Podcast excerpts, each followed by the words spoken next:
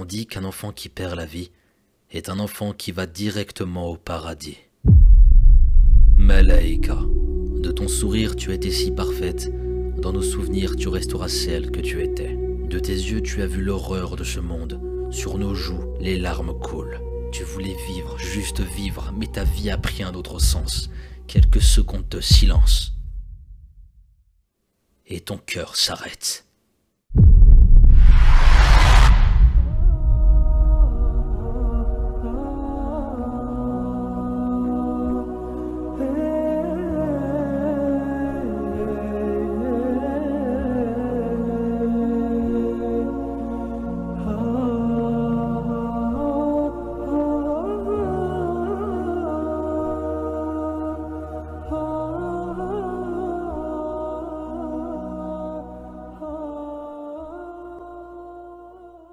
Salam à toi mon ami, j'espère que tu vas bien et que ta famille se porte bien.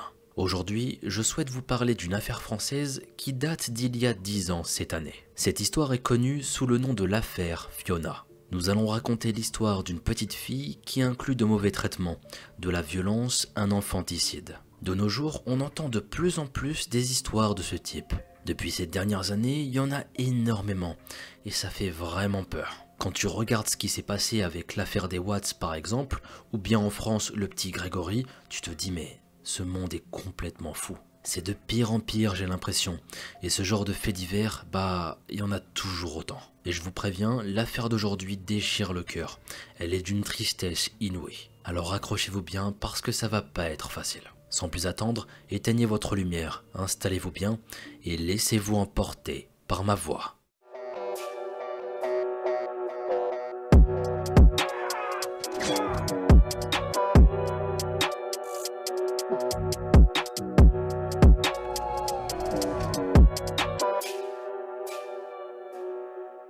L'histoire débute par la rencontre de deux jeunes personnes encore dans l'adolescence. Il s'agit de Nicolas Chafoulet, 18 ans, et Cécile Bourgeon, à peine 17 ans. Cécile est une jeune fille ayant connu une enfance assez difficile et baignée dans la violence, le père n'hésitant pas à la battre au même titre que sa mère. L'adolescente sombre dans la drogue et elle est en échec scolaire. Et concernant Nicolas, nous avons très peu d'informations à son sujet. On sait que ses parents viendront à séparer, mais je ne sais pas si cet événement a eu lieu au cours de son enfance ou bien plus tard. Le couple se forme en 2004 exactement. Les deux adolescents partagent une triste addiction aux stupéfiants, Nicolas étant également consommateur d'héroïne. La stabilité du couple est très bancale pendant cette période. Cécile tombe enceinte accidentellement, ce qui bouleverse légèrement le couple. Nicolas ne se sent pas prêt à devenir père, mais se range du côté de sa compagne, qui désire garder cet enfant. Et c'est là qu'ils accueillent Fiona en 2008. Ici, on peut imaginer qu'il ne voulait pas garder l'enfant suite à ses antécédents, concernant la drogue, etc. C'était pas la meilleure des périodes. Et quand on regarde bien, ça peut se comprendre. Mais enfin bref, Nicolas est proche de sa fille, ce qui ne semble pas au goût de sa compagne, qui se sent légèrement délaissée. Une seconde petite fille, Léa, va voir le jour en 2010. Mais les tensions au sein du couple ne s'apaisent pas et ne permettent pas de ressouder Nicolas et Cécile. Ici, je vais faire une parenthèse concernant le prénom de la petite sœur de Fiona. J'ai préféré renseigner dans mon récit le nom d'emprunt donné dans certains articles afin de préserver l'anonymat de cette fillette. Le nom de sa sœur est tristement célèbre, donc essayons de ne pas en rajouter en préservant son anonymat. Bref, poursuivant. Le couple finit par se séparer en 2012, et c'est là qu'une sorte de garde alternée se met en place. Les filles sont chez leur mère la semaine, tandis que Nicolas les a le week-end. Mais il arrivait parfois au père de s'occuper de ses filles en semaine, quand Cécile travaillait. Mais il faut noter que c'était assez occasionnel, mais il était prêt à prendre soin de ses enfants. Concernant Cécile, elle sera violée par un homme quelque temps après la séparation avec son compagnon. L'homme qui s'en est pris à elle sera d'ailleurs condamné à 12 ans de prison bien plus tard. La jeune maman va sombrer suite à cet événement. Elle se plonge encore plus dans la drogue, ce fléau qui était en train de la détruire. Entre-temps, alors qu'elle se réapprovisionne en substances, elle fait la connaissance de Berkan Maklouf. Entre les deux, c'est le coup de foudre et Berkan emménage assez rapidement avec Cécile et ses filles. Cécile était vue comme une bonne mère par son entourage, avant l'arrivée de son compagnon dans sa vie. Berkan va couper Cécile des autres. Il se montre menaçant et n'hésite pas à l'insulter devant les amis de cette dernière. L'homme est une personne décrite comme lunatique et dominant. C'est ce que dira Nicolas Chafoulet dans une interview donnée au journal Le Point en septembre 2013. Nicolas n'avait plus la possibilité de prendre contact avec son ex-compagne comme avant, et Berkane empêchait le père et ses filles de se retrouver. Fiona lui aurait avoué un jour qu'il lui avait fait mal. Elle lui a dit tout ça sans pour autant qu'il sache l'étendue de l'événement en lui-même. Il tentera de poser des questions à la fillette sur la situation, qu'est-ce qui s'est passé, mais il n'aura pas plus de détails. Les filles manquaient également l'école des jours entiers. C'est Berkane qui prenait les décisions, et tous ses choix n'entraînaient pas que des conséquences sur son foyer, mais également sur la vie du père et des filles. L'homme racontera qu'une altercation aura lieu entre lui et le nouveau conjoint de Cécile. Nicolas préférera frapper un poteau plutôt que Berkane, et il se brisera le tibia. À partir de la date du 9 septembre 2012, date à laquelle Nicolas tente de discuter de la situation avec son ex-compagne, le père n'aura plus la possibilité de voir ses filles. Fiona est une petite fille de 5 ans au moment des faits, blonde aux yeux bleu-vert. Elle vit avec sa petite sœur, sa mère et son beau-père depuis environ un an au moment de sa disparition. L'institutrice de Fiona l'a décrit comme une petite fille pleine d'énergie, vive, avec du caractère. Tout le monde à son école était du même avis, bien que la petite semblait un peu plus fatiguée, triste et pâle que d'habitude, quelques jours avant les faits. La fillette portait un bandeau autour de sa tête, sans que ça n'inquiète son entourage. Le 12 mai 2013, c'est là que tout va basculer. Cécile Bourgeon rapporte la disparition de sa fille en fin d'après-midi. Elle se trouvait alors au parc Monchtuzet de Clermont-Ferrand, avec sa petite sœur Léa ainsi que sa mère, qui était alors enceinte de 6 mois. Cécile indique s'être endormie un court instant alors que ses filles jouaient avec d'autres enfants. Elle cherche sa fille pendant trois quarts d'heure avant de se rendre au commissariat le plus proche pour signaler sa disparition. Nicolas Chafoulet, le père, est entendu. Comme il est séparé de la mère et de ses filles, les soupçons se portent sur lui. Le domicile de la mère de Nicolas est perquisitionné. Les enquêteurs supposent que l'homme aurait pu avoir l'intention d'enlever sa fille. Cécile aurait apparemment orienté les enquêteurs vers son ex-conjoint. Donc ici on a la disparition d'une petite fille et on a la mère qui va viser directement son ex-compagnon. Dit comme ça, ça semble assez logique, mais attendons de voir la suite. L'homme avouera qu'il n'a plus vraiment de contact avec ses filles depuis 7 mois depuis un conflit avec son ex-compagne. Le 14 mai, une information judiciaire est ouverte pour enlèvement et séquestration sur mineurs de moins de 15 ans. Là, il fallait faire vite, un enfant était en danger et chaque seconde comptait. Le témoignage de la mère est pris au sérieux et un vaste dispositif est enclenché afin de pouvoir retrouver Fiona saine et sauve. Le 16 mai, Cécile apparaît à la télévision lors d'une séquence déchirante. La France entière découvre le visage de la mère de la petite Fiona, dont la photo est visible dans les médias depuis le signalement de sa disparition. La jeune maman de 25 ans apparaît en pleurs face aux caméras, implorant au retour de sa fille. Elle prononce les mots suivants face aux journalistes. Je lance un appel à tout le monde, à tous les Clermontois, à tous ceux qui peuvent nous aider. C'est vraiment un appel au secours. On a un seul but, c'est de retrouver Fiona. On a vraiment besoin de soutien, d'aide, n'importe qui qui voit Fiona qu'il nous la ramène, c'est tout. Une ligne téléphonique est ouverte en parallèle par la police afin de recueillir les témoignages en rapport avec la disparition de Fiona. Le 25 mai, une marche blanche a eu lieu dans la ville et cela va rassembler plus d'une centaine de personnes. L'association Tous Ensemble pour Fiona et sa famille est fondée. L'enquête reste très laborieuse pour les autorités. En effet, les quelques témoignages recueillis sur le jour de la disparition de Fiona et les jours suivants ne sont finalement plus aussi crédibles. La ligne téléphonique n'a malheureusement pas donné grand-chose. Les investigations ne semblent reposer que sur le signalement donné par la mère le 12 mai. Alors que les recherches se poursuivent afin de retrouver Fiona, le couple déménage à Perpignan pendant l'été, soit à plus de 400 km de Clermont-Ferrand. Il se rapproche ainsi de la famille de Cécile. La jeune femme accouche de son troisième enfant, un jeune garçon, en août 2023. Les enquêteurs soupçonnant au départ l'entourage familial dans toute affaire criminelle, il n'est pas étrange que ceux-ci aient orienté leurs premières recherches vers la mère et le beau-père. Cécile et Berkane seront placés sur écoute et leurs ordinateurs contrôlés. En juin 2013, soit environ un mois après l'annonce de la disparition, tout le monde est sûr d'une chose. Cécile et Berkane sont en lien avec la disparition de la petite fille. Cependant, la mère est enceinte, donc l'arrestation du couple ne peut pas avoir lieu. Le mois suivant la naissance du fils du couple, l'interpellation a lieu à Perpignan. Dans l'appartement du couple, aucune affaire de Fiona ne sera retrouvée, pas même une photo, rien, comme pour effacer complètement son existence. Le 24 septembre 2013, le couple Cécile Bourgeon et Berkane Maclouf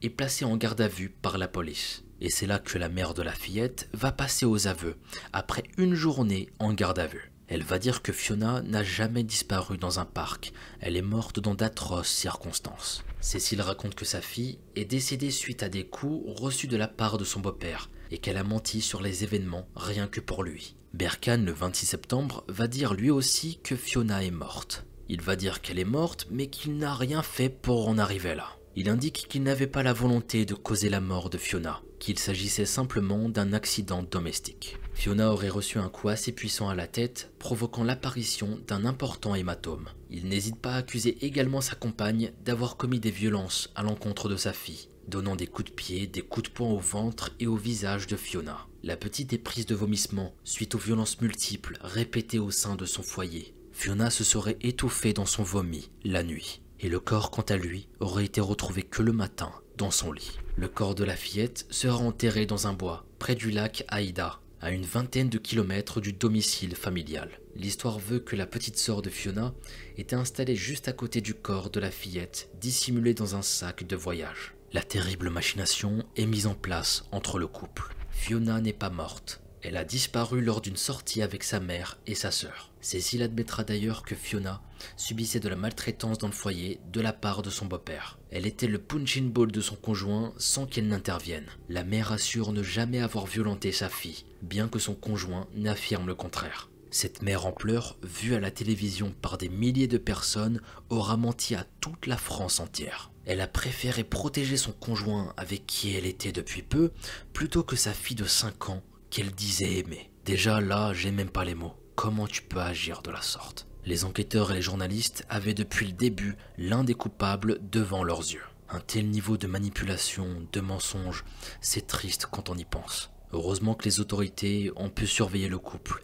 et agir rapidement. Les aveux du couple est un véritable choc, après tous ces mois de recherche et d'incertitude. Cécile et Berkane déclarons d'ailleurs souffrir d'une amnésie passagère sur certains détails des faits. Mais bien sûr Sérieusement, vous y croyez, vous? J'ai l'impression qu'ils se payent nos têtes. Une amnésie passagère, hein? Quand ça nous arrange? Le père de Fiona, quant à lui, apprendra la nouvelle de la part de sa mère, qui, elle, l'a appris par le biais des médias. Le couple qui se montrait triste et les larmes aux yeux est vu d'une autre manière, et l'affaire Fiona prend une ampleur plus importante. La presse qui titrait la disparition de la fillette documente désormais le feuilleton judiciaire à venir. Le 30 septembre, Nicolas Chafoulet fait une demande auprès de la justice pour avoir la garde de sa fille Léa. Depuis que Cécile et Berkane ont été arrêtés, la fillette de 3 ans a été confiée à la garde de ses grands-parents maternels. Il indiquera qu'il n'avait plus de contact avec elle depuis un an environ. Et aussi il dira qu'il n'était pas au courant des violences exercées dans le foyer de son ex-compagne. Ici le père semble très sincère, il veut du bien pour sa fille,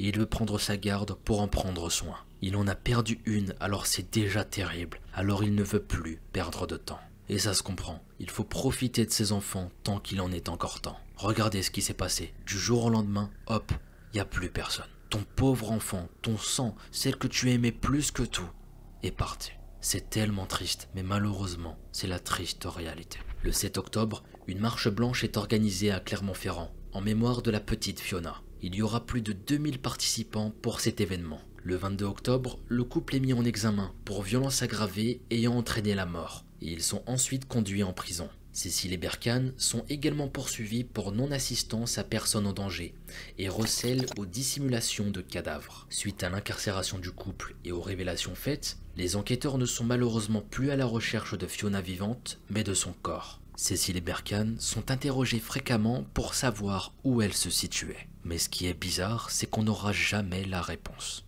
Aucun des deux ne sera en mesure de donner l'emplacement exact. Une quatrième et dernière tentative de fouille sera faite dans le secteur Haïda, près de Clermont-Ferrand, le 13 mai 2014, soit un an après le signalement de la disparition de la fillette. Les indications de Cécile et Berkane ne permettront pas aux autorités de retrouver la pauvre Fiona. Cette affaire connaîtra plusieurs procès, et je vais tâcher d'être le plus clair afin de ne pas vous perdre. Je vais essayer de vous raconter le plus clair possible comment tout s'est déroulé. Il y a eu pas mal de rebondissements, donc m'en voulez pas si j'ai oublié des moments cruciaux. Le premier procès de l'ex-couple Bourgeon-Maclouf s'ouvre le 14 novembre 2016 à Riom, devant la cour d'assises du Puy de Dôme. Le 25 novembre, le tribunal condamne Berkan Maklouf à 20 ans de prison, reconnu coupable de violence ayant entraîné la mort. Cécile, quant à elle, est condamnée à 5 ans de prison pour non-assistance en personne en danger, pour recel ou dissimulation de cadavres, et aussi pour modification de l'état des lieux d'un crime et dénonciation mensongère d'un crime. Le choc est rude, autant pour la famille de Fiona que pour le reste de l'Assemblée. Le rôle de Cécile semble minimisé dans les faits ayant conduit la mort de Fiona. Trois jours après les condamnations, le parquet de Clermont-Ferrand fait appel du verdict pour les deux accusés. Cécile essaie de mettre fin à ses jours en prison en juillet 2017 avec des pilules. Presque un an plus tard, le 9 octobre 2017, le procès en appel de Cécile Eberkan s'ouvre devant la cour d'assises de la Haute-Loire. Les peines de prison des accusés pourraient atteindre 30 ans. Le 13 octobre, les débats sont animés. Maître Grimaud, avocate de l'association Innocence en danger, exprime sa réticence à l'intervention d'un témoin proche de l'ex-couple Bourgeon-Maclouf. Celui-ci a été conseillé par l'avocat de Berkane lors d'une garde à vue au moment des faits. Le représentant de l'accusé se sent insulté par les remarques de l'avocate. Il affirme que la représentation de ce témoin avait été faite sur demande de la police et en aucun cas les déclarations ont été orientées. Fiona était d'ailleurs toujours portée disparue à ce moment précis.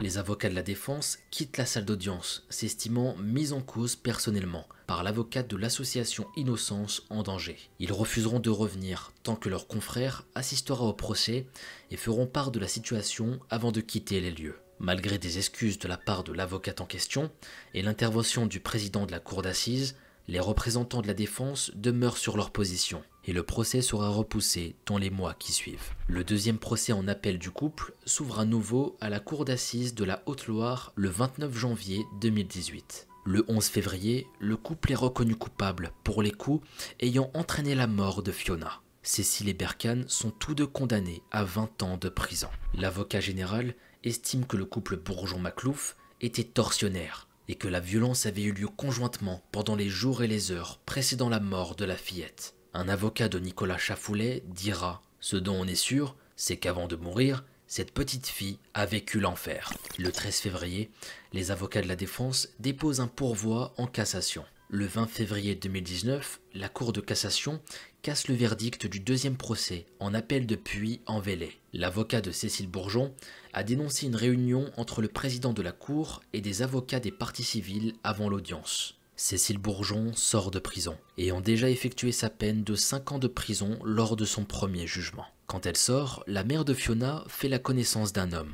Elle se marie avec lui à Perpignan le 20 décembre 2019, alors qu'une nouvelle audience doit avoir lieu d'ici les prochaines semaines dans l'affaire du meurtre de sa fille. Un quatrième procès devra se tenir dans l'affaire de la petite Fiona en janvier 2020. Le procès sera repoussé au mois de mai 2020 suite à la grossesse de Cécile. Elle va accoucher d'une petite fille en février 2020 qui lui sera retirée à la naissance. Cécile tentera de récupérer sa garde, mais elle lui sera refusée en juin 2020. Avec l'épidémie du Covid-19, la nouvelle date prévue en mai 2020 sera à nouveau repoussée de plusieurs mois. Le quatrième procès de l'ancien couple s'ouvre finalement en décembre 2020. L'avocat de Berkan Maklouf avait déposé vers la fin novembre une demande de remise en liberté pour son client. Celle-ci sera rejetée. Cécile Bourgeon y comparaît libre. Et c'est au cours de ce procès que la personnalité de Berkane est détaillée. Je vais vous raconter son histoire afin d'en savoir un peu plus. Le père de Berkane meurt alors qu'il a 4 ans. L'homme décrit une enfance difficile, parmi quatre frères et sœurs issus d'unions différentes. Il subit des violences de la part d'un frère aîné. D'origine algérienne, il dit qu'il n'est jamais allé là-bas et que son pays, c'est la France. Sa mère, une femme de ménage, peine à s'en sortir et il sera placé. Berkane est en échec scolaire et il arrête les cours vers 16 ans. Concernant son parcours professionnel, il sera également semé d'embûches. Il va laisser tomber ses formations de maçon et couvreur au bout de quelques mois. Il vit de petits boulots non déclarés et la drogue et les violences font partie de son quotidien. Il parlera de ses relations amoureuses qui se terminent. Il dira les choses suivantes. Des relations passionnelles et ça finit mal le plus souvent. J'ai rencontré Cécile à Clermont-Ferrand quand elle venait de se faire violer. On a eu le coup de foudre l'un pour l'autre. C'est ce qu'il racontera concernant la rencontre avec Cécile. Pour lui, c'était une évidence, il voulait se mettre avec. Et il voulait même lui faire un enfant. Il aimait s'occuper des filles et conduire Fiona à l'école. Contrairement à son ex-compagne, il n'est pas soutenu par sa famille et assure ne pas avoir eu de visite depuis 2014 et vit l'isolement depuis son incarcération. Trois anciennes compagnes décrivent également sa personnalité. S'il était quelqu'un de gentil et attentionné, sa toxicomanie a malheureusement eu raison de son comportement. L'homme aura des comportements violents que ses anciennes relations associeront au manque d'argent ainsi qu'au fait qu'il ne trouvait pas de travail. Il est décrit comme dominant, toxique, isolant ses conjointes de leur famille après s'être montré séducteur et attentionné. Si certaines ont subi des violences, elles n'auraient pas pu affirmer que plus tard, il s'en prendrait un petit enfant. L'homme dira à l'une de ces femmes venues témoigner J'espère que tu as refait ta vie. Tu vois, moi j'ai mal fini. Le 16 décembre 2020, Cécile est condamnée à 20 ans de prison et se voit retirer son autorité parentale sur ses enfants. Berkane prendra 18 ans par la cour d'assises du Rhône. Quant à Cécile, elle tente une nouvelle fois de mettre fin à ses jours. C'était juste après avoir eu le résultat du procès. Elle va ingérer du Subutex en quantité, un médicament qui permet de supprimer les effets de manque pour les personnes dépendantes à la drogue. Son pronostic vital ne sera pas engagé. Les avocats de Cécile Bourgeon tenteront de faire casser le jugement de ce dernier procès. La mère de Fiona n'est plus vue comme une complice, mais comme étant actrice désormais des faits au même titre que Berkane. Sa peine de prison est plus importante que son ex-compagnon. D'ailleurs, juste une petite question qui peut sembler un peu bête, mais vous en pensez quoi de la maman? Responsable à 100% comme son ex-compagnon, ou peut-être qu'il y a une, zone d'ombre Dites-moi et n'hésitez pas à mettre vos hypothèses, j'aimerais bien savoir. Concernant le pourvoi en cassation, il sera rejeté le 16 février 2022, validant ainsi définitivement les peines de la cour d'assises du Rhône. Si toutefois les violences commises par Berkane n'étaient pas faites pour donner la mort, la violence faisait partie du foyer. Léa, la petite sœur de Fiona, faisait état d'hématomes au moment de l'arrestation du couple par les gendarmes en 2013. Là, ils avaient suffisamment de preuves. Les violences, que ce soit dans la famille ou ailleurs, c'est pas normal. Personne ne devrait avoir subir des violences et même à en commettre. La violence sur les enfants est d'autant plus terrible. Ils ne sont pas en capacité de se défendre, les agresseurs étant en général en situation de force, voire même de dominance. Nicolas Chafoulet se rendra sur le plateau de l'émission Ça commence aujourd'hui, en 2020, soit 7 ans après les faits. Il retrace son parcours depuis la nouvelle de la disparition de sa fille jusqu'à aujourd'hui. Il assurera ne pas avoir eu de contact avec son ex-compagne pendant les 4 mois entre la disparition et les aveux de celle-ci concernant sa fille. Ses soupçons seront renforcés de son côté, au moment où Cécile et Berkane décideront de déménager à Perpignan. Le corps de Fiona ne sera malheureusement jamais retrouvé, ce qui est un déchirement pour lui. Le processus de deuil est difficile, dans le sens où il n'est pas possible de se recueillir à un endroit précis, qu'il n'y a même pas un lieu de culte afin de rendre hommage à Fiona. Nicolas se concentre désormais sur sa fille Léa, dont il a la garde désormais, et qui lui a permis de tenir tout ce temps. Et aujourd'hui, Cécile Bourgeon et Berkane Maclouf sont toujours incarcérés.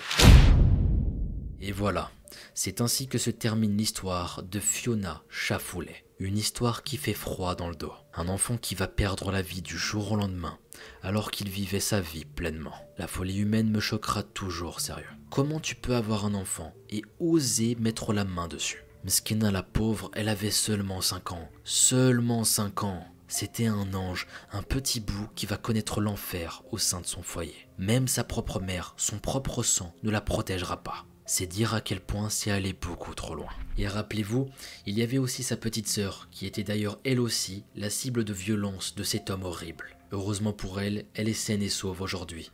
Mais malheureusement, Fiona, elle, n'a pas eu cette chance. Et comme je le disais en début de vidéo, dans l'intro, c'était un ange.